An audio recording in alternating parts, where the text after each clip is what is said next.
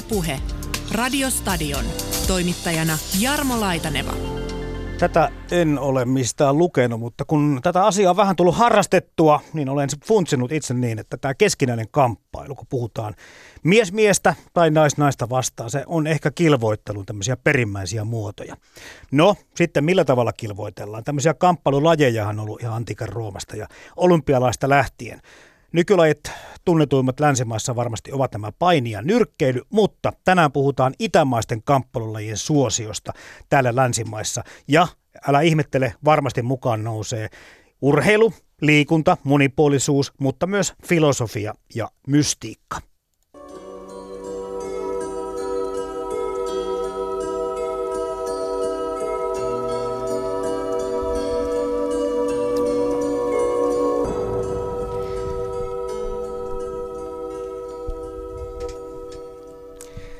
Täällä studiossa vieraana ovat judon moninkertainen Suomen mestari ja arvokisa mitalisti ja judoliiton kunniadojon jäsen Seppo Myllylä. Tervetuloa. Kiitos. Ja toinen vieraamme on sitten Suomeen rantautuneiden kamppailulajien historiasta ja mediasuhteesta väitöskirjaa valmisteleva Pasi Heininen. Kiitos. Ja vielä ääneen pääsee myöskin Potkunetin perustaja Mika Perkiömäki ja toimittajana siis Jarmo Laitaleva. Ja hei, huomasin tässä, että meitähän on neljän eri lajin harrastajia tänään studiossa. Seppo Myllylä, sä oot siis judoka, varmaan Suomen suom- menestyneen sellainen. Sitten taas taido, Pasi Heinisen laji on pikkusen harvinaisempi. Mika Perkiömäki, joka on kohta puhelimessa, on tämmöisiä kungfu-miehiä ja sitten taas allekirjoittanut on tätä taekwondoa vääntänyt, tai oikeastaan ei voi puhua vääntämisestä, vaan potkimisesta jonkin verran. Mutta lähdetään avaamaan tätä historiaa ja koko aihetta meidän henkilökohtaisilla ambitioilla. Minkä takia Seppa Myllyllä alun perin judo tuli sun elämään? No mä aloitin judon kyllä tosi nuorena, että... Mitä nuori mies oot vieläkin, älähän nyt. No joo, 60 tulee mittariin tänä vuonna, mutta judo on treenannut tuommoisen 55 vuotta ja, ja tota, mun velipoika opetti sitä ensin tuossa, hän kävi judokurssin niin 63 tai 64 ja, ja, ja hän rupesi sitten mulle kotona opettaa semmoisella olkipatjalla, että mä oon maalta kotoisin ja siinä sitten kumarreltiin ja mä muistan vieläkin niitä, että se kiinnosti heti ne kumarrukset ja sitten otettiin jotain sidontaa ja, ja siitä se sitten lähti. Mä ki- pyysin, että pääsisin harrastamaan sinne oikein sinne kaupunkiin Tampereelle, mutta Melistä sanoi, että kun vähän vanhennet, niin hän vie judokurssille. Ja mä aloitin virallisesti judokurssi sitten 69 vuonna syyskuun alussa ja siitä se sitten lähti ja, ja tota, mä olin heti alusta asti kiinnostunut. Ja Mua kiinnostaa nyt tämä lähtökohta. Siis sä sanot, että ne kumarrukset kiinnosti sua. Eli tässä, oli jo, tässä on heti semmoinen niin kuin tausta ja, ja, ja juttu, niin kuin, tai taustalla juttu, mikä, mikä heti niinku herättää sen mielenkiinnon. Kyllä, ja sitten mun vanhemmat kävi naureskelemassa ja katsomassa, pitääkö tuollain pyllistellä sinne olkipatjalla. Ja, ja tätä, se oli niin kuin, kaikki oli tosi mystistä, että se kiinnosti heti alusta, että ihan, ihan lapsesta. No ennen kuin Pasi kertoo taidonharrastuksen aloittamista, niin kerro vielä, että vastasko sitten, oliko sulla joku mielikuvia, kuva siitä, että mitä judo on ja mitä se sisältää? No ei ollut tietysti siinä vaiheessa, kun mä olin niin, niin, niin lapsi, että tietysti mun veli on mua 12 vuotta vanhempi ja, ja, ja, ja tota, kiinnosti kaikki se, mitä veli tekee. Ja, ja tota, sitten loppujen lopuksi niin pääsin sinne samalle salille, missä veli harjoitteli. Ja, ja tota, mä olin kyllä heti myyty sille lajille. Että. Olisiko se voinut olla joku muu kuin judo?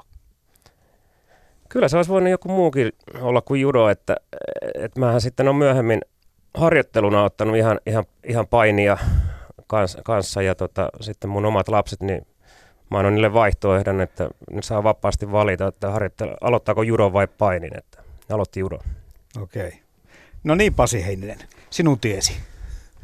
Joo, kyllä tota 12-vuotiaana itse aloitin vuonna 1989 taidon, että se oli silloin tuolla Asikkalassa Vääksyssä niin ainoa kamppailu, mikä siellä oli tarjolla ja siinä sitten mentiin, että on tämä videosukupolvea, että paljon nassikkana karateleffoja, katteluja, pelailu karatepelejä ja siitä se varmaan se kiinnostus kamppailulaihin on suurimmalta osin herännyt ja mua kiinnosti nimenomaan nämä niin potkut, että kyllä se niin karate oli varmaan sellainen ykköslaji, mikä mielessä oli, mutta kun siellä omalla kotipaikkakunnalla oli vaan tämä taido, niin tota, siinä sitten tuli mentyä. Niin, eli vaihtoehtojen vähäisyys on vaikuttanut sulla merkittävästi lajivalintaan. Joo. No, entäs sitten, oliko sulla sä kerrot tuossa, että potkut ja muut kiinnosti, mitkä sun motivaatiotekijät oli tämmöinen itämainen kamppolajiste aloittaa? No kyllä, se tietysti, että kun elokuvissa näki hienoja potkuja, niin, niin halusi niitä itsekin oppia. Ja, sillä, ja kyllä se niin kuin oli semmoinen hyvin kiinnostava, kiinnostava aihe. Ja, että kyllä, no, en nyt osaa sen tarkemmin sanoa nyt. Että... Mutta toi kuulostaa hirveän tutulta toi, toi sunkin niin kuin aloitus tähän hommaan. No, sitten elämä on vienyt eteenpäin, harrastus on mennyt eteenpäin, vuosia, vuosikymmeniä on vierähtänyt ja nyt sitten tutkit tätä samaa aihetta. Oletko huomannut muuten Pasi semmoisen, että ei ole hirveän paljon kamppailuurheilua, saati itämästä kamppailuurheilua tieteellisesti Suomessa tutkittu? No kyllä olen, että just vähän niin kuin osittain siitäkin syystä lähdin tätä tutkimusta, tätä väitöskirjaa tekemään, että kun siitä ei käsittääkseni yhtään väitöskirjaa Suomessa ole tehty, että jotain graduja on tehty jonkun verran ja sitten jotain muuta tutkimusta, mutta nimenomaan tätä jatkotutkimusta ja väitöskirjaa, niin sellaista ei ole ja se on minusta aika merkittävä puute tässä. Et Suomessa on kuitenkin niin kuin hyvin pitkät perinteet ja täällä on hyvin luodut organisaatiot kamppailulajeille ja että on aika yllättävääkin, että vielä ei väitöskirjoja ole. No kerroksä siitä sun tutkimuksesta muutamalla sanalla, että mihin, minkä tyylinen se tulee olemaan? No siinä nyt on nämä, just nämä mediasuhteet ja sitten siinä niin tutkitaan tätä, että, just tämä, niin kuin, että missä suhteessa niin media on ollut luomassa tätä kamppailulajikulttuuria Suomeen ja sitten tota, että miten tämä kamppailu on suomalaiseen yhteiskuntaan juurtunut. Ja sitten myös sitä mediakeskustelua, että siinä on ollut vähän niin puoli toisin, että siinä on ollut vähän myös negatiivisessa roolissa, on ollut esillä kamppailuit ja sitten myöskin positiivisessa. Ja sitten tätä tehdään niin kuin pääasiassa niin kuin, että pääasiallinen aineisto tulee koostumaan niin kuin haastattelujen kautta, että mä haastelen näitä lajin pioneereja, mitä on, vielä on, onneksi on elossa näitä jotka on ollut aika alusta lähtien mukana Muutamia. toiminnassa. Studiossakin yksi. pääsi haastelemaan niitä, ja se on niin kuin muistitietopohjainen pohjainen tämä tutkimus. Eli näiden niin kuin henkilökohtaisen kokemusten kautta, että miten, miten nämä henkilöt, jotka ovat silloin alkuaikoina aloittaneet, miten he ovat itse kokeneet sen mm-hmm. tämän kamppailulajien maailman silloin, ja sitten myöskin sitten mennään pidemmälle tähän myös videosukupolveen, että silloin nämä, tulee enemmän tämä median rooli sitten vielä esille. Joo, oma historiani on se, että pelasin kaukalopalloa aika aktiivisesti. Jääkiekko ja jalkapallo jäi ja kaukalopallo tuli tilalle ja sitten vaihdoin kaupunkia, muutin 80-luvun lopulla Kuopioon ja sitten päätin, että nyt sitten aina oli kiinnostunut kiinnostanut siis nämä lajit, mutta en osannut kyllä valita, että mikä se Kuopiossa oli kuitenkin siihen 80-luvun lopulla oli useampikin laji valittavana ja isoja seuroja ja, ja, ja päteviä valmentajia, opettajia. Mutta yhdellä kaverilla oli taekwodossa keltainen vyö tutulla ja sitten ikään kuin hänen mukanaan se tuli mentyä sinne. Ja sitten kun johonkin asiaan ihastuu, niin vaikka sä näet ympärillä paljon muutakin hienoja vaihtoehtoja, niin kyllä se joku semmoinen niin imu siinä tapahtuu, että siinä helposti säilyy ja pysyy sit siinä menossa mukana. Mutta se, että tässä nyt kuultiin kolme tarinaa, kohta kuullaan vielä myöskin Mika Perkiönmäistä, mitä hän miettii tässä asiassa. Mutta hei, sä tosiaan viittasit tuohon mm, mediasuhteeseen, mikä Pasi sun tutkimuksiin kuuluu. Ja Seppo toi mukanaan tuommoisen kansion, voidaan muutama sana kertoa siitäkin, miten isoja nämä ilmiöt on Suomessa aikanaan ollut. Oliko se niin, että se oli, miltä vuodelta se sun keräämät lehtileikkeet olikaan? Ne on 89 EM-kisoista silloin, kun meillä oli Helsingissä omat EM-kisat, mikä huolella valmistauduttiin ja tuli hyvä menestys. Kolme kultaa ja mitä muita mitalleja? Yksi hopea ja yksi pronssi ja sitten monia pistesijoja tuli kanssa, että oltiin kolmanneksi paras maa Euroopassa.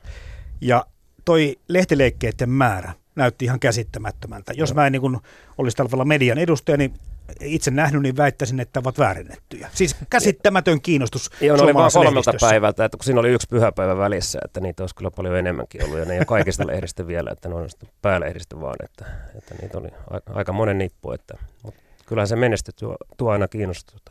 Tässä kun tätä aihetta on vähän valmisteltu tuolla potku.netinkin palstalla, niin siellä sitten on moni harrastaja todennut, että kyllä näiden suosio taitaa olla vähän laskusuuntainen ja ehkä hava- havaintoja omastakin tästä todellisuudesta on se, että jos kampponlajista uutisia nykyään näkee, niin ne on semmoisia palstoja. Kyllä. Eikö näin vähän kyllä, kyllä. asia ole? Et se, on, se on mennyt tämmöiseen suuntaan. Mutta peruskysymys on se, että nämä itämaiset lajit, kun ne tuli tämmöisten perust, tämmöisten niin kuin traditionaalisten painien nyrkkeilyn lisäksi, niin ne sai valtavan suosion ja ne juurtuivat niin kuin pysyvästi näihin yhteiskuntiin. Mutta mikä tämä väite, mitä mieltä te tästä olette, että judo, tai ei judo, vaan japanilaiset lajit olisi niin kuin Japanin jälkeen väkilukuun suhteutettuna Suomessa kaikkein suosituimpia? No en tiedä, että onko, onko ihan faktaa, mutta kyllä mielenkiintoinen väite on ja kyllä, kyllä toi on sellainen asia, mikä pitäisi varmasti kyllä selvittää, että onko näin todella. Ja jos on, niin se on hieno asia. Mm.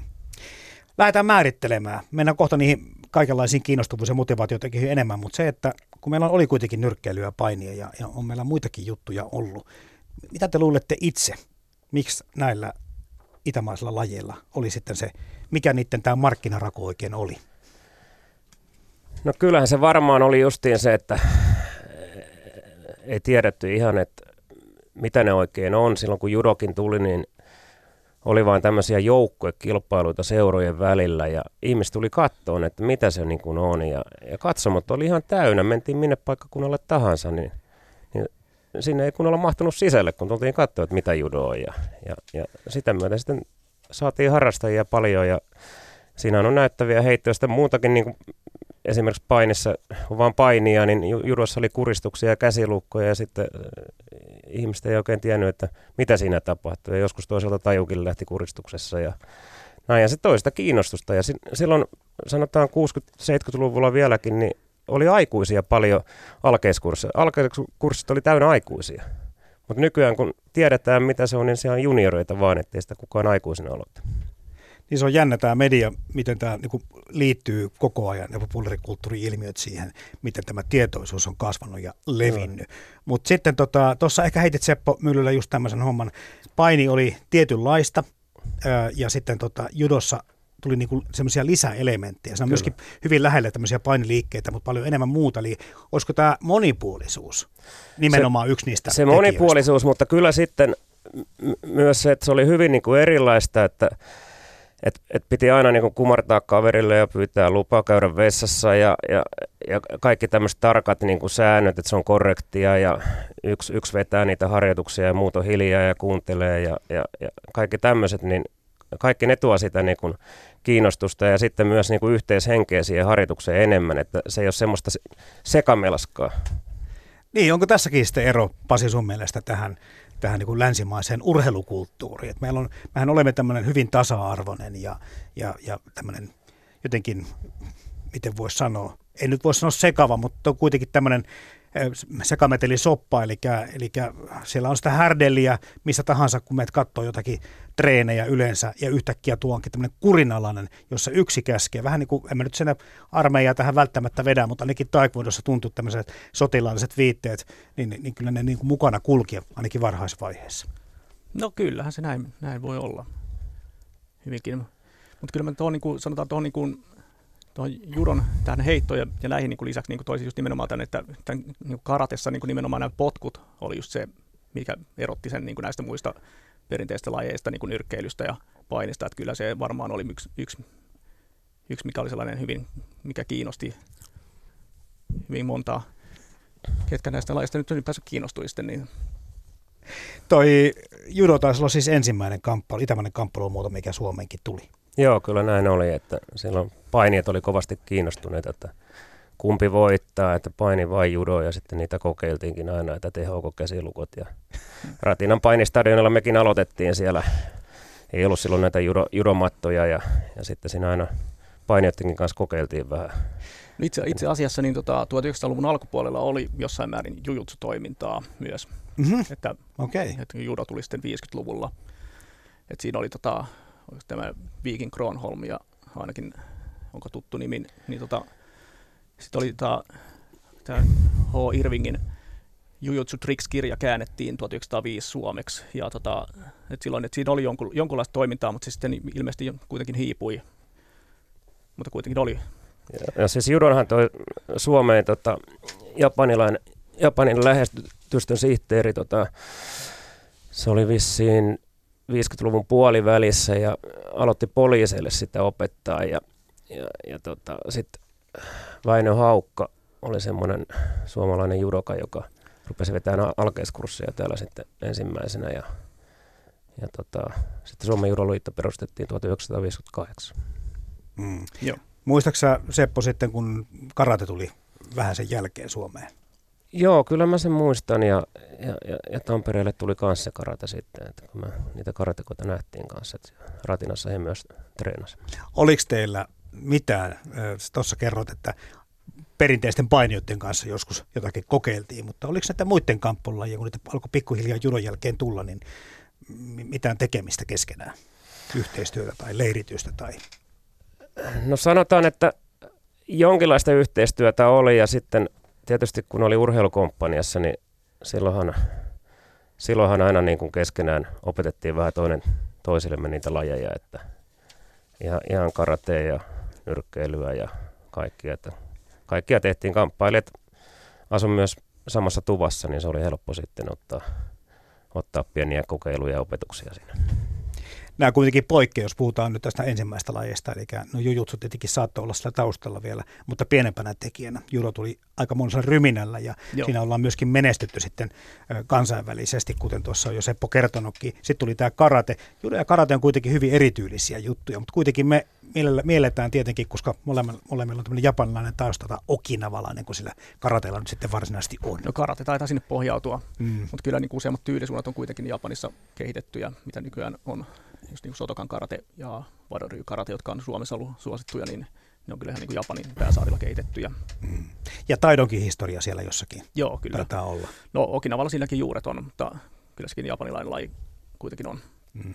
No, mitä te olette mieltä siitä? Siis mun mielestä ne on ihan eri lajeja, ne, joku karate tai, tai taekwondo verrattuna tuommoisen judoon. Niin, niin, öö... niin, niin suurin erohan on varmaan siinä, että judo on judo, Sä saat tulla millä tyylillä tahansa, siinä on säännöt.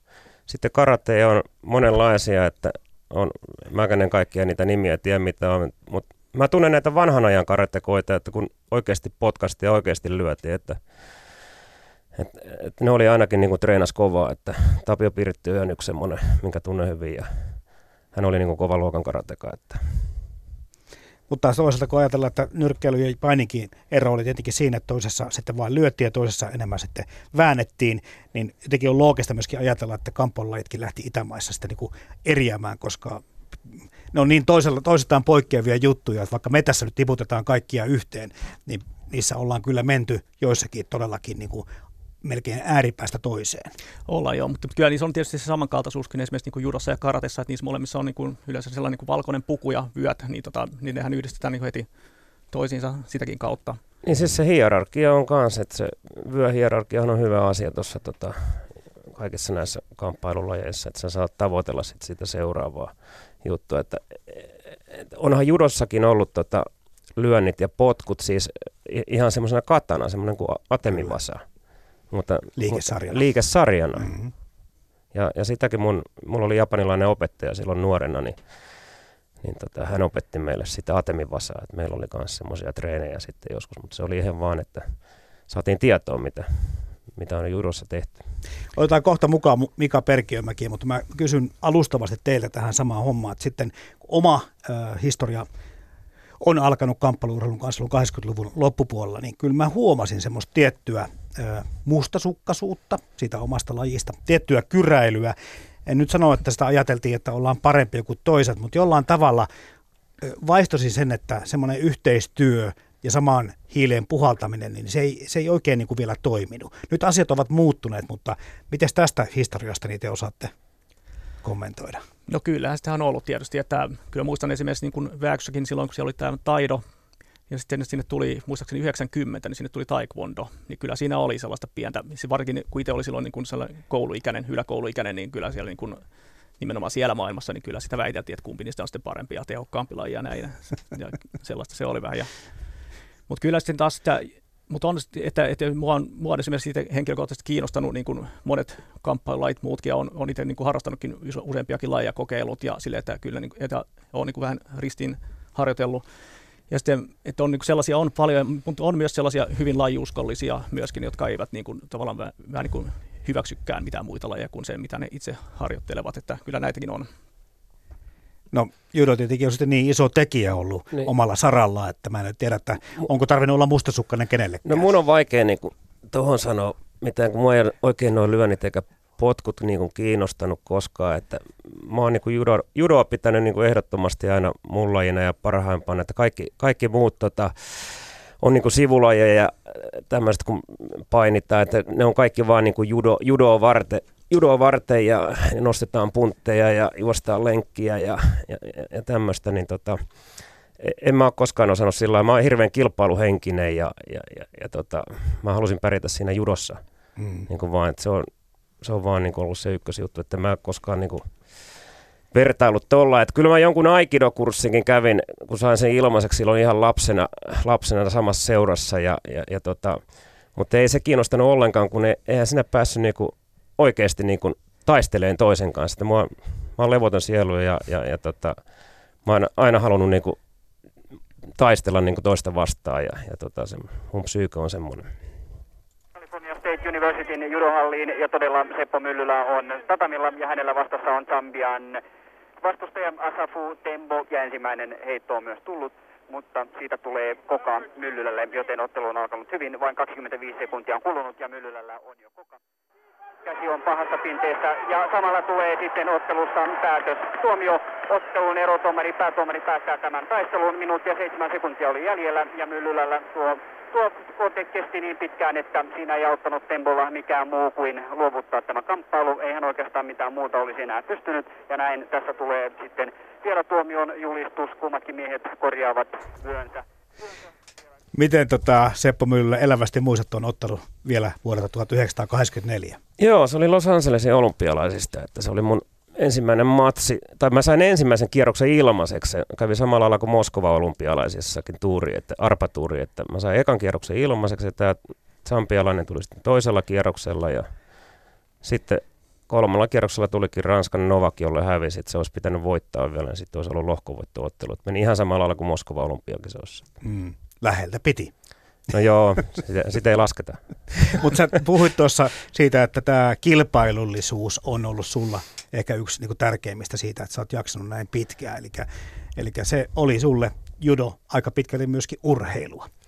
Kyllä se oli mulle urheilua, että et, et, et, tota, ky- kyllä mä halusin mennä heti kisoihin ja, ja silloin, silloin heti 69 oli ekat kilpailut ja, ja siitä se lähti ja, ja tota, siinä mä olin joku keltavöinen, silloin mä olin just saanut keltaisen vyön ja, ja tota, siinä tuli sitten tämä edellisen vuoden voittaja, joka oli jo vihreä se oli kova saavutus siihen aikaan, se oli vihreä niin se tuli niin ilmoittaa, että hän voitti nämä kilpailut viime vuonna ja se oli vähän sellainen niin kuin nokka pystyssä. Ja vihreä vyö nokka pystyssä. Joo, ja silloin, silloin, silloin mä tota, niin kuin päätin, että tolle jätkälle mä en häviä.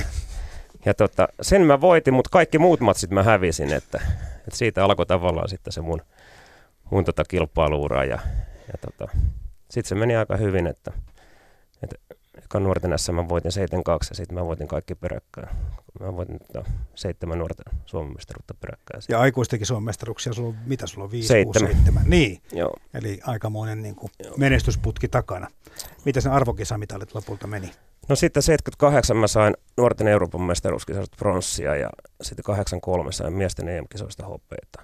Sitten mä voitin vielä poliisin Euroopan mestaruuden, mutta nekin on vähän semmoisia, että niitä ei lasketa. Näitä ikämiestä ja veturinkuljettajia ja poliisia ja näitä, niin ei niitä lasketa. Tuota. joo, palomiehillekin taitaa olla Palomiehillekin omat, omat joo, joo, kyllä. Hei, no äsken puhuttiin siitä, että alussa se saattoi olla vähän, kun ne lajit Suomeen tuli semmoista, että oltiin vähän nurkkakuntaisia. Otetaan tähän nyt mukaan tähän keskusteluun Potkunetin yksi perustajajäsen Mika Perkiömäki ja siellä sitten toimittiin vähän eri tavalla, voisi sanoa avoimin kortin, ja se kertoo, että kamppailulajilla tietenkin on Suomessa jo pitempi historia ja jalansia, kun uskallettiin ja osattiinkin puhaltaa samaan hiileen, kun tämmöinen potku.net perustettiin, johon sitten osallistui aika paljon ja oikeastaan tosi paljon eri kamppulajien edustajia. Yle puhe.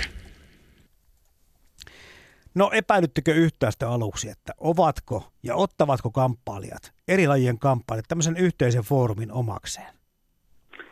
No ei oikeastaan. Kumminkin oli siinä kohtaa jo tullut niin pitkään harrastettua kamppailulajeja, niin tota, tiesin, että kamppailijat on fiksua, rentoa porukkaa, niin kyllä me luotettiin siihen, että se toimii. 2004 vai 5 perustit? 2004. Kyllä. Vaikka internet oli siinä laajuudessaan niin aika nuori vielä silloin, niin se kumminkin oli olemassa, niin se oli avannut ihmisten silmiin jo siihen mennessä niin aika paljon. Se oli meidän etu siinä kohtaa. No paljonko Spotkunetissa on sitten näitä tämmöisiä aktiivisia käyttäjiä?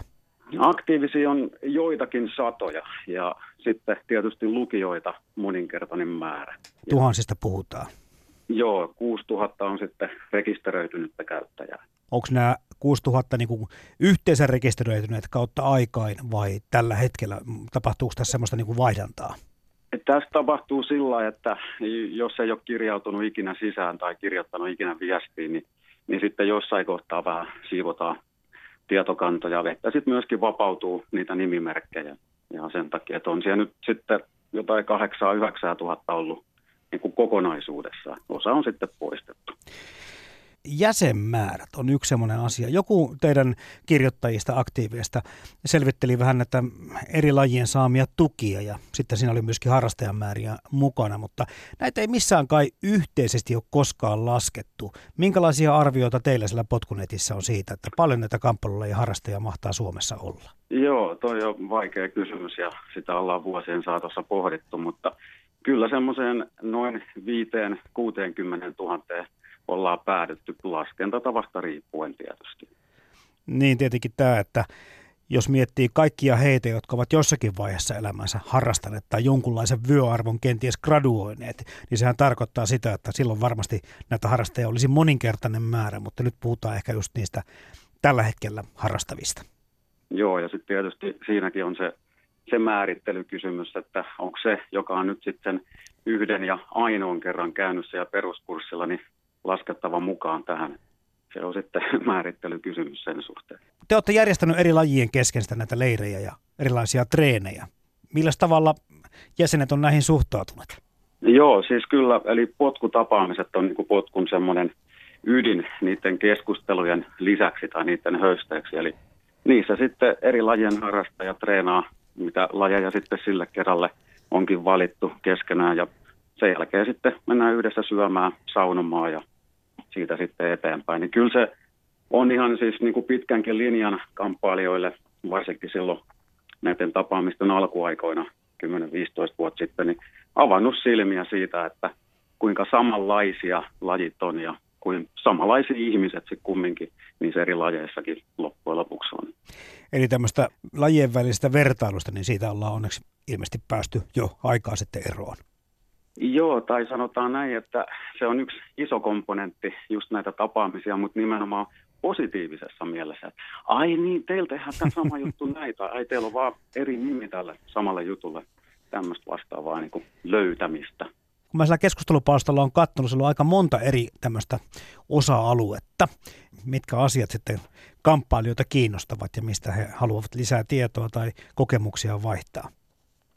Se on, on kyllä ihan, ihan laidasta laitaa, että potkutekniikoista puhutaan ja, ja millä kuljet treeneihin, ihan tämmöistä arkipäiväistä ja, ja sitten sit ihan tosi, tosi syvällistä lajisisällöllistä keskustelua, eli miten jossakin tietyssä lajissa tietyllä tasolla, filosofian tasolla ja käytännön tasolla sitten tehdään jotakin. Ihan laidasta laitaa kyllä. Lajeja tulee ja lajeja menee ja muoditkin vaihtelee, mutta tällä tavalla yleisesti ottaen tämän ohjelman teeman sisällä, niin nämä itämaiset kamppailulajit ovat kyllä juurtuneet tosi hyvin länsimaihin ja myös meille tänne Suomeen. Mikä on oma arvio, Mika Perkiönmäki, on siitä, miten tällä hetkellä itämaiset kamppailulajit Suomessa voi? Joo, siis jostakin syystä se syy ei mulle koskaan selvinnyt, mutta Suomi on ollut erittäin otollista maaperää just noille japanilaisille lajeille. Et niitä on täällä niin kuin väestömäärään nähden tietääkseni ihan, jos ei nyt maailman eniten, niin ainakin lähellä sitä. Ja sitten niitä semmoisia oikein niin kuin puhtaan perinteisiä japanilaisia lajeja, eli korui-lajeja, niin niitä kaiketi on sitten ihan määrällisestikin eniten Suomessa Japanin ulkopuolella. Mutta ei nyt me ihan valalle tästä, mutta on mun käsitys. Että kyllä jotakin, jotakin ainakin, ainakin noiden japanilaisten lajien suhteen Suomessa on että on hyvää maaperää. Joo, mutta onhan susikin tosi hyvä, että me tykätään nyt selvästikin samoista asioista. niin, mutta hei, Mika, mä kysyn sulta saman kuin näiltä muitakin vierailta. Eli mikä on sun oma lajisi ja miten sä tulit sen juuri valinneeksi? Mä aloitin joylefootilla silloin 90-luvun alussa. Ja sitten kun kaverin kanssa molemmat lopetettiin sattumoisin samaan aikaan, mietittiin mitä tehdään – tutkittiin sitten vähän kotimaista tarjontaa ja tultiin siihen tulokseen, että haetaan sitten laji ulkomailta, niin me haettiin sitten semmoinen laji kuin Tang Lang, rukoilija, sirkkatyyli, kungfu-tyyli siis sekin. Niin, että kungfulojiakin tai tyylejä on, on Suomessa kai kumminkin useita. On, on joo, kyllä. Osaatko sanoa, että jos me vertaan nyt kiinalaisia tai kiinalaislähtöisiä japanilaisia lajeja, niin tuleeko sinulle tämmöisiä maakohtaisia eroja sitten tässä jotakin isommalti mieleen? Ei, joo, mä oon oikeastaan päätynyt näissä ajatteluissani siihen samaan tulokseen kuin niin monet muukin, jotka näitä on enemmänkin miettinyt. Että enemmän niissä vaan on niin kuin yhteistä kuin eroa. Mm. Et se, sitten jos miettii nyt, että jos tätä kuuntelee vaikka joku, joka miettii jotakin lajia, niin tärkeintähän siinä on sitten ihan semmoiset arkipäiväiset asiat, kuin että kuin helppo sinne salille on mennä ja tämmöiset asiat. Hmm. Joku on kysynyt multa, tai aika monikin tässä vuosi, vuosien aikana, vuosikymmeninkin aikana, että mikä laji on paras, niin kyllä mä oon antanut sen neuvon, että siinä mikä tahansa laji on paras, jos siellä on loistava opettaja. Joo, loistava opettaja on tietysti tärkeä ja, ja sitten niin kuin potkussakin on todettu, en voi siis ottaa kunniaa tästä viisaudesta, niin tota, paras laji on se, jota harrastat. Eli se, jonka treeneihin tulee mentyä ja jossa viihtyy, niin se on se paras laji. Näin kertoi Mika Perkiömäki, on siis yksi potku.netin perustajista. Koichi Tohei kirjoittaa, Aikidon harjoittelun tarkoituksena on saattaa henkilökohtainen kiimme sopusointuun maailmankaikkeuden kiin kanssa – Ihmisen fyysinen voima on vain jäävuoren huippu, jonka näemme veden pinnalla. Veden alla on suurin osa jäävuorta. Samoin ihmisen elämänvoima on vain jäävuoren huipun verran fyysistä voimaa.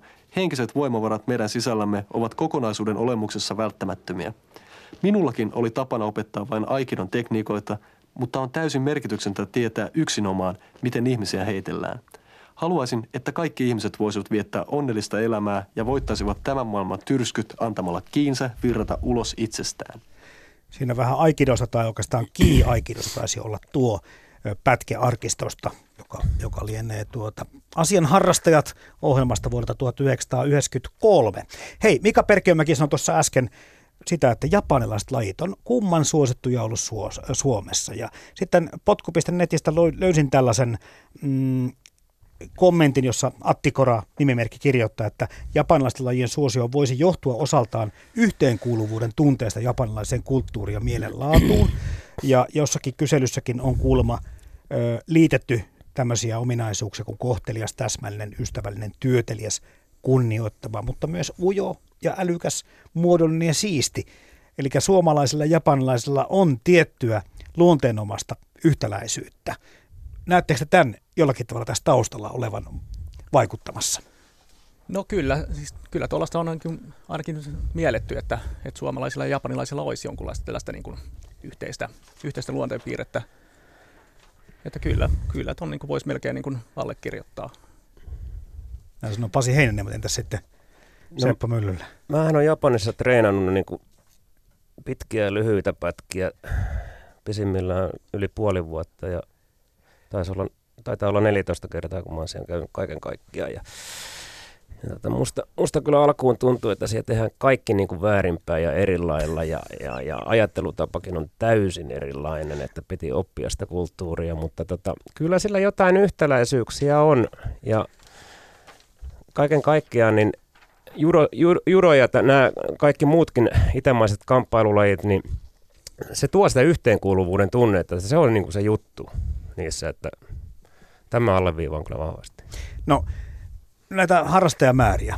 Kellään ei Suomessa, en tiedä onko missään maassa tarkasti mitään rekisteriä, koska eihän nämä tietenkään kuulu minkään yhteisen kattoorganisaation alle. Eli kaikilla on niitä omia tietoja ehkä omista jäsenistään kautta aikaa. Mutta minkälaisia arvioida voidaan antaa siitä, paljonko suomalaisia, vaikka on jonkun keltaisen vyön tai alkeiskurssin suorittanut edes jossakin lajissa? No niitä nyt on aika mahdoton sanoa, että kuinka paljon niitä loppujen on niitä aloittaneita ja lopettaneita, kun niitä, että joka, kyllä niitä joka kurssilla aina tulee porukkaa ja sitten osa, osa jatkaa ja suurin osa jää pois kyllä jossain vaiheessa kelkasta. Että kyllä niin kuin aika hankala on sanoa, että kyllä että paljon niitä on sitten yhteensä niitä aloittaneita ollut.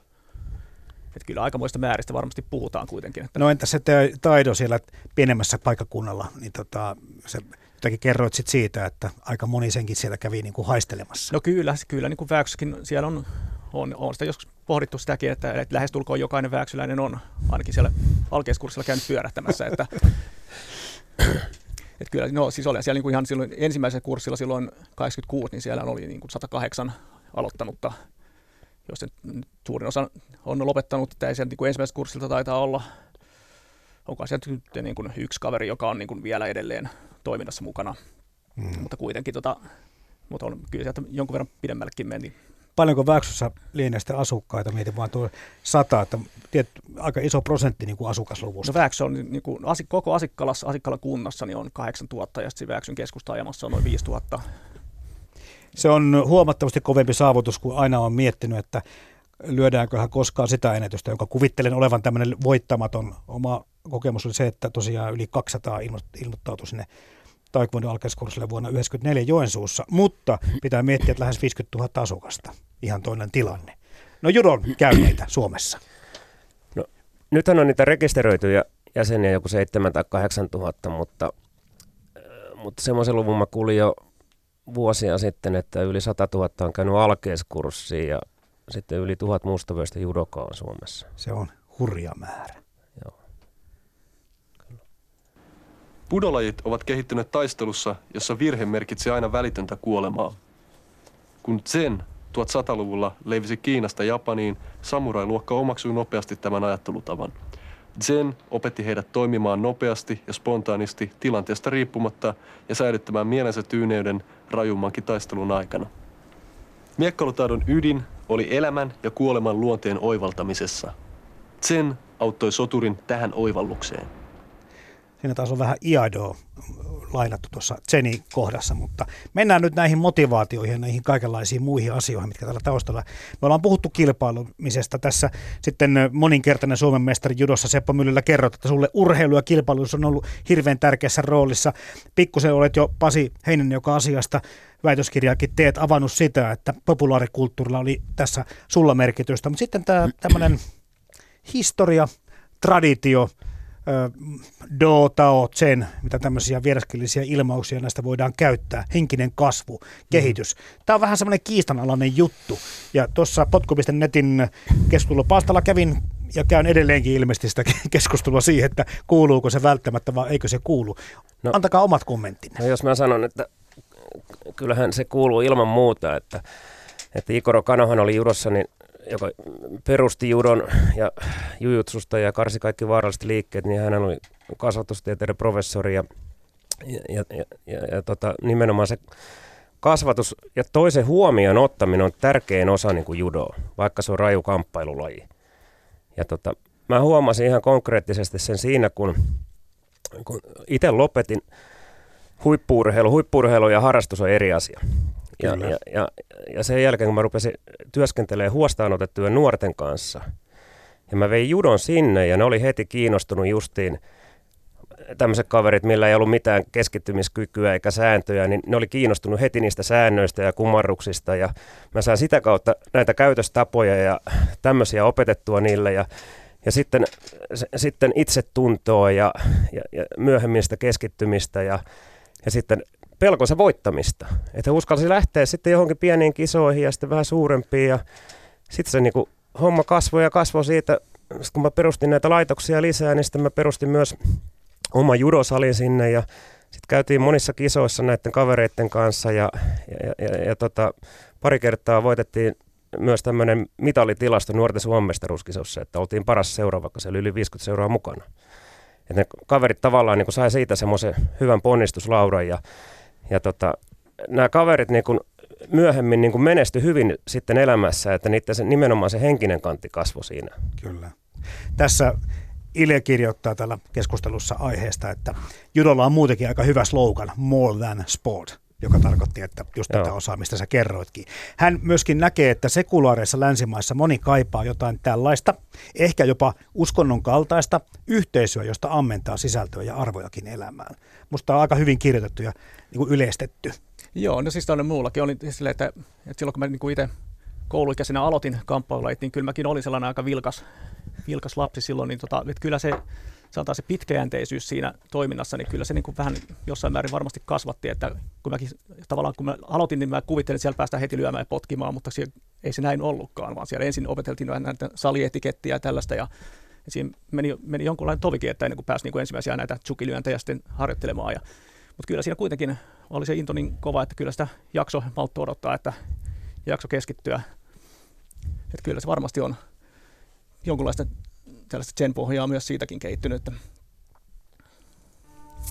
Taekwondolla on komealta kuulostava filosofia. Fyysisellä vahvistamisella yhdessä positiivisten ajatusten kanssa pyritään niin sanottuun täydelliseen hetkeen, jolloin ihminen on yhtä koko maailmankaikkeuden kanssa.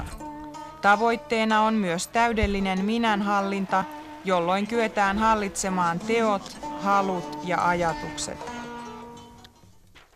Niin, sitten aina kiistellään vähän sit siitä, että mikä lajeista on do tai pudo tai mudolaji. Sitä tietenkin vähän riippuu, miten tämä kieli menee tässä, kun se viittaa Japaniin. Öö, puhuttiin aikaisemmin myöskin siitä mustasukkaisuudesta ja siitä, että kuka, kuka pitää mitäkin parempana, mutta oma näkemykseni kyllä se, että tässä on tullut jo pari kertaa esille se, että opettajalla on ja sillä mestarilla suuri merkitys. Se on se ihan sama näin. periaatteessa, että mitä tehdään, Kyllä. mikä on se laji. Jos kaveri on, kun sä tuossa kerroit vaikka kasvatustieteen tohtorista, niin on aivan selkeä asia, että sellainen ihminen lähtee viemään sitä kasvatuksellisempaan suuntaan. Kyllä. Että tämä on niin kuin tämä, että liittyykö lajiin joku filosofia, niin kyllä voi liittyä, mutta enemmän ehkä kaataisen sitten sen opettajan ja mestarin harteille. Mitä mieltä? Kyllähän se tota, opettajalla on niin kuin, lajissa kuin lajissa niin se vaikutus, että e, ensinnäkin se, että e, se saa innostua, se osaa hyvin itse sitä lajia ja sitten se saa muut niin kuin innostuun siihen ja, ja se ei me tekee sitä, niin kuin, mä en ole koskaan tehnyt judoa niin kuin työnä, vaikka mä oon ollut tota, judoliitossa töissä, niin se, se en mä pitänyt mitään tota, kesäloma, kesälomia tai kesälomapäiviä, koska en mä tuntenut sitä työnä. Ja jokaiseen harjoitukseen pitää mennä sillä niin innostuneena ja, ja, ja ei sillä niin kuin virkamiesmäisesti. Muuten siitä ei tullut niin kuin mitään. Että kaikki ne, jotka on siellä rivissä, niin ne tekee just niin kuin sä teet. Että jos sä niin kuin rupeat nousee sitä hitaasti ja rupeat laahustaa jalkoja ja salkujumpas, niin kaikki on niin kuin väsyneen näköisiä, mutta jos se pomppaa pystyy ja nyt lähetään ja silloin tehdään, niin silloin kaikki on mukana heti. Et mähän tein tuolla, kun mä opetin näitä, tai valmensin näitä huippurheilijoita, niin, niin että latautuu siihen harjoitukseen jo, että ne sai miettiä sitä treeniä, että, mm. että, että, että, että, nyt tehdään näin ja näin. Ja sitten kun ne tuli, ne oli sähköä täynnä, kun ne tuli sinne saliin. Ja sitten lähdettiin tekemään sitä asiaa. Et, et, sitten vastaavasti, jos mennään taas tämmöiselle ihan, ihan kun mä opetin huostaanotetulla lapsille, joka oli ihan tämmöisiä aloittelijoita, ne ei edes uskaltanut tulla sinne saliin. Ja ne sano, lähtökohta oli se, kun meillä oli sosiaalitoimen palaveri, että nyt tämä sijoitetaan teille ja, ja tiesi, että me, mä sanoin, että meillä harrastetaan niin judoa ja meillä on tämmöisiä juttuja ja paljon urheilua, niin sanoin, että he ei ikinä tuo astuu judomatolle. Ja, ja tämä oli niin kuin lähtökohta. Ja me ei koskaan vietykään sinne judomatolle väkisin, vaan me päästettiin kattelemaan. Sitten kun ne näki, että kuinka hauskaa siellä on ja kuinka innostavaa se on, niin ne pyysi heti päästä mukaan, mutta me ei päästetty ihan heti vielä, että ensin annettiin sovittaa sitä judopukua ja sitten päästettiin sinne mukaan. Kasvatitte nälkää. Kyllä. Pasi. Joo, niin mulla siis tuohon, että just näin, että et silloin kun näitä lajeja niin kun lähdetty vaikka niin kun levittämään, on niin seuroja viety kyliin ja kaupunkeihin, niin tota, siellä niin kun, myös monet seurat on niin kun lopahtanut siihen, että, että siellä on ollut tota, niin kun tämmöinen vetovoimainen Kyllä. Alku, alullepanija, joka on niin kun vienyt sen seuran sinne, mutta sitten on tavallaan jätetty vähän liian nopeasti omilleen siellä, ja sitten se, sit se on niin kun loppujen lopuksi niin sitten kuukahtanut sitten tämä toiminta. Että tällaista on mun on käynyt aika monellekin seuralle Suomessa näin. Kyllä, Matian kanssa, että näin on käynyt. Mm sinänsä tota, surullista, mutta, mutta taas toisaalta kuuluu tähän elämään samalla tavalla, että asioita tapahtuu ja sitten jää välillä tapahtumatta. Pudontien kulkeminen on taidetta. Taidetta siksi, koska pudolajessa muoto on aina mielen peili. Vaikuttavin ihmisen tekemä taideteos kuvastaa tekijänsä henkeä, mieltä. Kun jousiampuja virittää jousensa ja ampuu nuolen, me itse asiassa näemme hänen mielensä – Kiudo on japanilainen jouselampumisen tie. Sana tie merkitsee lajille omistautumista. Kukapa nykyaikana tarvitsisi välttämättä jousen käsittelytaitoa? Kysymys ei olekaan muodon, vaan mielenharjoituksesta. Joo, tässä on paljon yhtäläisyyksiä tässä lajien välillä, kuten näistä pienestä arkista pätkistäkin oltiin, tai ollaan kuultu tässä 1993 asian harrastajat oli tuo kohta. Mennään tähän populaarikulttuuriin. Tämä on yksi asia myöskin, mitä sä Pasi Hennen sitten tässä väitöstutkimuksessa tulet tutkimaan. Eli, eli tämä vaikuttaa, täällä mä taas potkunetista nappaan muutaman ö, kommentin. Itse aloitin karaten vuonna 1991 Karate Kidin innoittamana. No sitten täällä joku kirjoittaa, että ehkä en niin paljon tiedostanut, mutta varmasti vaikutti Kung Fu-sarjakuvat. Joku taas kirjoittaa mylly, että Turtlesit ja Jedit. Karatessa ja taekwondossa kaikilla oli jo melkein jedipuvut päällä. ja sitten vielä taekwondossa, mikä sana tämä on? Huli lupteroidaan sinne ja vaikka minne. Ja vielä Jonne kirjoittaa, että Bruce Lee, Enter the Dragon, ja sitten vielä YouTubesta kaikenlaiset kikkailupätkät. Eli tällä populaarikulttuurilla ja ennen kaikkea medialla ja ehkä tällä kuvalla, kuvallisella medialla, elokuvilla on ollut melko suuri vaikutus. No kyllä varmasti on, että jos, niin kuin esimerkiksi ajattelen niin Bruce Lee, niin hän on tota, varmasti tällainen populaarikulttuurin tunnetuin kamppailulajihahmo ehdottomasti ja varmasti niin kuin vaikuttanut siihen lajien suosioon ja leviämiseen niin kuin hyvinkin paljon, että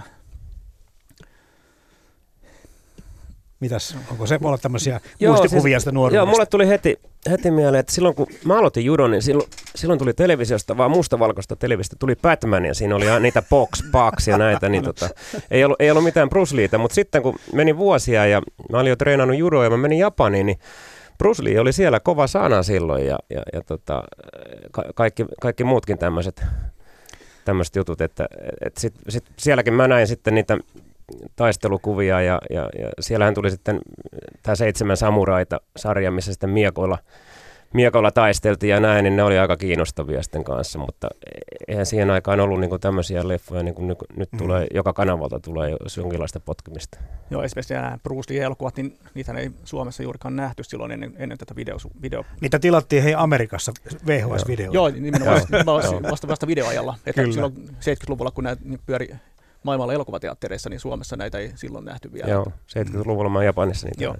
No tähän liittyy tähän elokuviin ja tähän populaarikulttuuriin myöskin tämä, mistä, miten, millä tavalla media on suhtautunut kamppailuurheiluun ja ennen kaikkea itämaiseen urheiluun ja, tai itämaiseen kamppailulajeihin. Ja muistan, että ei ihan aina pelkästään positiivisessa mielessä ole kirjoitettu. Judo, totta kai, ja tämmöiset arvokisan mitallit ja kisat on sitten oma, se on ikään kuin tämmöistä tulosurheilua, ja totta kai siihen tehdään tämmöistä kainalojuttua Aina kun olympialais, olympiaurheilu on, niin sitten sehän kiinnostaa aina niin kuin mediaa tietyllä Kyllä. tavalla, ja sitten taistellaan sitä palstotilasta, että mikä olympiaurheilu saa enemmän sitä palstotilaa, mutta sitten taas niin kamppailuurheilu on äkkiä muuten niin kuin mollataan, että ne on jotain niin kuin pahoinpitelyjuttuja tai Tämä. tämmöisiä. Ja sama kuin mä opetin näille huostaanotetulle lapsille, niin sosiaalityöntekijälle oli heti, että opetetaan tämmöisiä kikkoja, millä voi tehdä niin kuin pahaa, vaikka, vaikka se oli justi, justi eri asia, että opetettiin sitä henkistä kanttia siinä. Ja sitten mä joudun niin kuin sitäkin selvittämään, että ei tässä heti ruveta jotain kuristusta opettaa, että tässä opetellaan niin kuin nimenomaan niitä käytöstapoja ja alkujumppaa ja kaatumista. Ja jos oppii pelkästään kaatumisen, niin silläkin voi niin kuin loukkaantumisen väistää ja tämmöisen. Niin. Mutta eikö se suhtautuminen yleensä vähän ole semmoinen, mitä ei tiedä, sitä pikkusen pelätä ja Kyllä. epäillään, koska mä olen lukenut itsekin monenlaisia tämmöisiä, joku pahoinpitely uutinen on ollut, niin sitten siinä lukee, että potkaisi ohikulkija karatepotkulla päähän. Siis anteeksi mitä? Mikä, mikä, kom, mikä kommentti tämä edes on ja mihin tämä välttämättä edes liittyy?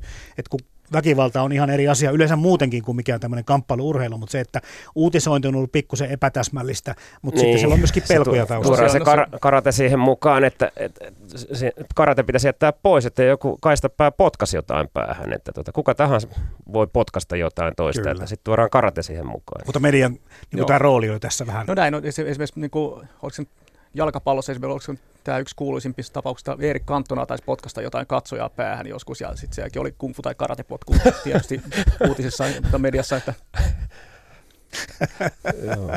Se liitettiin heti tähän Juu. lajeihin. Mutta oikeastaan voi sanoa, että tästä ollaan päästy. Kulttuurit on mennyt ja lajit niin paljon eteenpäin, ja se ovat, ne ovat niin pitkälle niin kuin juurtuneet tähän yhteiskuntaan, että tämmöistä uutisointia mä en ole ainakaan nähnyt pitkään No sanotaan, aikaa. että jossain määrin sellaista ehkä vähän niin kuin on, mutta siihen, kun siihen puututaan ja reagoidaan, että se, niitä, niitä oikeastaan ne korjaillaan kyllä aktiivisemmin myöskin.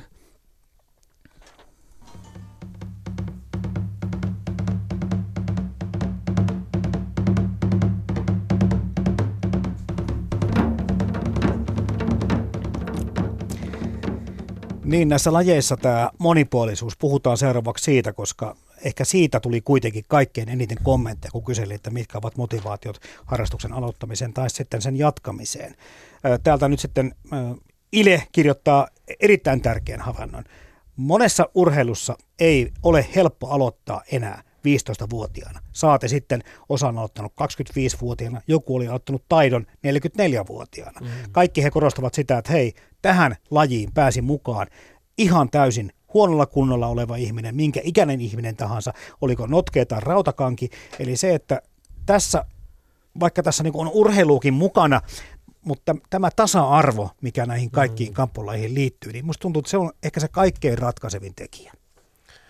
Kyllä se näin on ja justiin se toisen huomioon ottaminen, että, että se isompi ja vahvempi niin ei murjo sitä pienempää ja, ja, ja sitten otetaan myös huomioon ne vanhat ihmiset, että ja tämäkin tulee just sieltä Japanista, että siellähän ihan semmoiset 8-9-vuotiaat kaverit, niin ne, ne käy siellä matolla niin kuin päivittäin, ne menee sinne ja, ja se, sitten ne haluaa vielä jonkun nuoremman ottaa sieltä lairalta, sitten se nuorempi tekee, sitä ei voi tämmöistä vanhaa heittää Japanissa missään nimessä, että sitten se nuorempi tekee siinä kaatumista ja sitten vähän sitä jotenkin kampeen nurin ja nuorempi aina kaatuu ja näin poispäin. Että siellä kävi paljon semmoisia, sanottiin vähän niin kuin huruukoiksi, että ne käveli reppu selässä, selässä sinne harhaili siellä, siellä ja tota, sitten teki jotain ja ka- kaikki oli niin kuin ystävällisiä niille, niille sitten. Mutta sehän on hirveän sympaattinen kuva ikään tästä kulttuurista ja Kyllä. tavasta tehdä.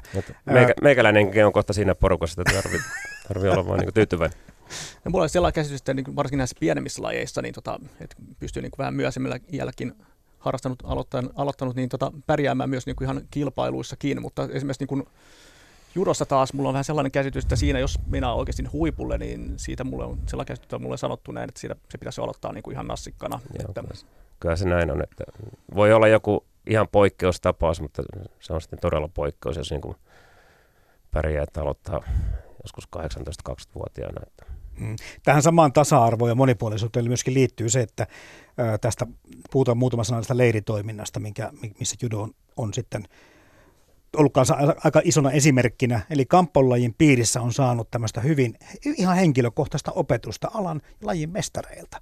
Ja jos mietit sitä hommaa, että haluat nyt liittyä sitä vaikka Helsingin jokereihin pelaamaan jääkiekkoa. No ei onnistu. Mutta jos haluat liittyä judoon ja mennä tuota sen, sen parhaan ja isomman mestarin salille, se onnistuu. Eli se, että sä saat, ja vielä kohtuullisen yleensä pienellä rahalla, eli nämä ei ole mitään kalliita, nämä, nämä ei ole kynnyskysymyksiä, nämä harrastusmaksut, eikä vermeet, mitä pitää siihen hankkia, eli välineistö. Ne on sivuroolissa, mutta se tasa-arvo siinä, että sä itse valitset sen tason, millä sä harjoittelet, mutta sitten kuitenkin sä liityt tähän pitkään traditioon, perinteeseen ja siihen perheeseen tasa-arvoisena jäsenenä. Joo, se on just niin näin, että, että ei, ei ole mitään semmoista karsintaa niin kuin jossain näissä meidän Suomen valtalajeissa. Mm. Ja, ja, ja, ja, ja, ja tota, sinne pääsee judokurssille ja kaikki menee taitonsa mukaan sitten, että ei siinä ole mitään. Joo, nimenomaan. Siellä on nämä niin taitojen mukaan myöskin, että on, on siellä kyllä. Sielläkin tietysti on jaotteluja, että on niin on jaotteluja tietysti. Että... ja tällaista, mutta, mutta, sille, mutta, kuitenkin, mutta kaikilla on kuitenkin periaatteessa ainakin jossain määrin mahdollisuus myös harjoitella niin kuin myös kaikkien kanssakin. Kyllä. Si- siis, se, totta kai on peruskurssi, jossa harjoitellaan ihan sitten jumppaliikkeet, kaatumista ensimmäiset, ensimmäiset liikkeet ja, ja sen, sen jälkeen tota, on junioreiden harjoitukset ja aikuisten harjoitukset ja sitten menee vähän tason mukaan ennen kuin päästään sinne sitten yleisiin harjoituksiin, missä harjoitellaan sitä tärkeintä asiaa, eli tätä toinen toista vastaan taistelua, randoria. Mm-hmm. Ja, ja tota, sitten taas ongelma tulee vasta siinä vaiheessa oikeastaan, kun kun ollaan jo Suomen ja Pohjoismaiden mestaruudet voitettu ja vähän pärjätty kansainvälisestikin, että sitten kun pitäisi mennä huipulle, että mistä sitten saadaan vastusta. Tätä ongelmaa ei ollut 80-luvulla, että silloin oli, silloin oli paljon vastusta ja, ja, ja silloin oli paljon tämmöisiä hyviä, hyviä judokoita, mutta nyt se taso on vähän niin kuin kaventunut, että siellä on yksilöitä, muutamia hyviä yksilöitä olemassa, jotka sitten kiertää näitä kansainvälisiä kilpailuja ja leirejä. No mennään lähes tai lähemmäs edelleenkin tätä ydintä. Mennään seuraavaksi siihen, että tässä on nyt sitten meitä istumassa kolme eri tuota niin, niin, alan harrastajaa ja erilaista lähtökohdista ja eri kaupungeista ja eri lajit ja muuta. Onko meillä jotain yhteistä keskenämme? Ja tuolla Mika Perkiömäellä, joka tuossa oli meillä puhelimessa. Mikä meitä mikä meitä yhdistää? Miksi me emme ole tuota jalkapalloilijoita tai pesäpalloilijoita tai lentopalloilijoita? No lentopalloilijoita sen takia, koska kukaan meistä ei, tai oli yli metriä 80, mutta, mutta, tuota, niin, mutta niin, en mä tiedä, kävikö teille sitten samalla lailla kuin muulle koulussa, että sanottiin, että missä vaan tota, punttisalille tai lenkille, kun mä menin pallopelejä pelaan, että ne loppu aina niin kuin lyhyen, että aina tuli joku siellä sillä lailla taklattua, että, että tota, ei mun tarvinnut siellä olla pallopeleissä mukana. Että tää, Sun tää, ominaisuudet tää niin tuli jo varhain esille, että niin, parempi tämä yhdistää monia kamppailulajiurheilijoita. Kun ne pelaa palloa, niin siinä muut niin kaatuu. Että ei ne ni- niistä pallolusäännöistä tai ei, ei ne ole sillä, sillä joukkuepelaajia. Että Tämähän on aika hauska juttu, että sä oot yksilöurheilija, mutta sitten kun sä menet tuonne kamppailusalalle, niin sun pitää olla sillä joukkueurheilija, että Mm-hmm. että että sä harjoittelet jonkun kanssa ja kannustat muita ja otat muita huomioon siellä ja, ja näin, että tämä on semmoinen jännä juttu. Mitäs Pasi ajattelet tästä meidän kenties No, yhteistä tekijöistä? No, no kyllä se nyt tietysti niin tällainen itämainen kamppailulaji, niin onhan se tavallaan niin sellainen oma, yksi oma sellainen jon, jonkinlainen määritelmä, luokittelu kuitenkin, että kaikki kuitenkin harrastetaan itämaista kamppailulajia, niin onhan, kyllä se on jo aika merkittävä yhteinen tekijäkin. Olette sitten huomannut saman kuin minä, että sitä ei viiti tuoda joka paikassa esille, koska se saattaa vähän niin kuin profiloida ihmistä sillä tavalla, että en ehkä halua tulla niin kuin tuomituksi tai ää, sijoitetuksi siihen kategoriaan aina. Onko teillä koskaan ollut sellaista tunnetta? Eli että en, jätät sanomatta, jos joku kysyy. No kyllä, kyllä mä sanon aina, jos joku, joku kysyy, että, että mitä sä harjoittelet. Mä oon ylpeä siitä, mitä mä oon niin kuin harjoitellut ja tehnyt ja kiitollinen sitä, että mä saan vieläkin niin kuin sitä jossain muodossa tehdä. Että, että sitten, nythän mä oon vanhempana myös tota pitkän matkan hiihtoja ruvennut tekemään, niin sehän on ihan niin kuin toise, toinen, toinen laji ja psyykkisesti toinen laji. Ja, mutta sitten mä justiin olin hiihtämässä tuo Japanissa tässä kuukausi sitten ja Sapporossa. Ja viimeksi muuten kilpailin Jurossa siihen vuonna 1976. Ja, ja heti perään lähdit Joo, heti perään nyt hiihtämässä, niin, niin, niin, niin tota, mä toimin sinne vaan matkanjohtajanakin, niin ne, ne laittoi siihen sähköpostiin, että tuntomerkit, että olympia judokaan siellä Seutulan kentällä, että muut ei tuntenut mua, muut, muut tuli muualta Suomesta, nämä hiihtäjät. Ne tunnisti mut kyllä sitten. Aika ei kyllä Joo, kerro mitään tarvetta ollut koskaan peitellä sitä, että kyllä, että ei siinä mitään salattavaa ole ollut. Mm. Ää, muutamalla sanalla, miten näette kamppailuurheilun itämaista lajien tulevaisuuden Suomessa kehittyvän? No, tämä on hajaantunut niin paljon, että, että mä, mä sanoisin näin, että yksilöitä tulee olemaan hyviä, että vaikea päästä siihen, siihen mitä meillä oli aikana, aikana niin kuin, jos mä puhun omasta lajista. Kyllä. Entäs Pasi? No nyt on mielenkiintoista nähdä, kun tämä karate tulee sitten olympi- olympialaisiin Tokioon, niin tota, että minkälainen vaikutus sillä sitten tulee olemaan kamppailulaihin Suomessakin. Mm. Lajeja kumminkin varmaan tulee vielä vähän lisää ja kenttä hajaantuu. No kyllähän niitä, niitä taitaa olla semmoinen niin kuin 100-200, jos niin kuin kaikki tyylisuunnat lasketaan mukaan, niin mitä tällä hetkellä täällä on, niin kyllä siinä on, on rykelmää. Seppo Myllylä ja Pasi Heinen sekä myös Mika Perkiomäki puhelimessa. Kiitos kaikille osallistumisesta. Tämä oli ilo. Kamppailuurheilusta varmaan Radiostadion ohjelmissa tehdään uusiakin jaksoja. Ylepuhe Radiostadion. Toimittajana Jarmo Laitaneva.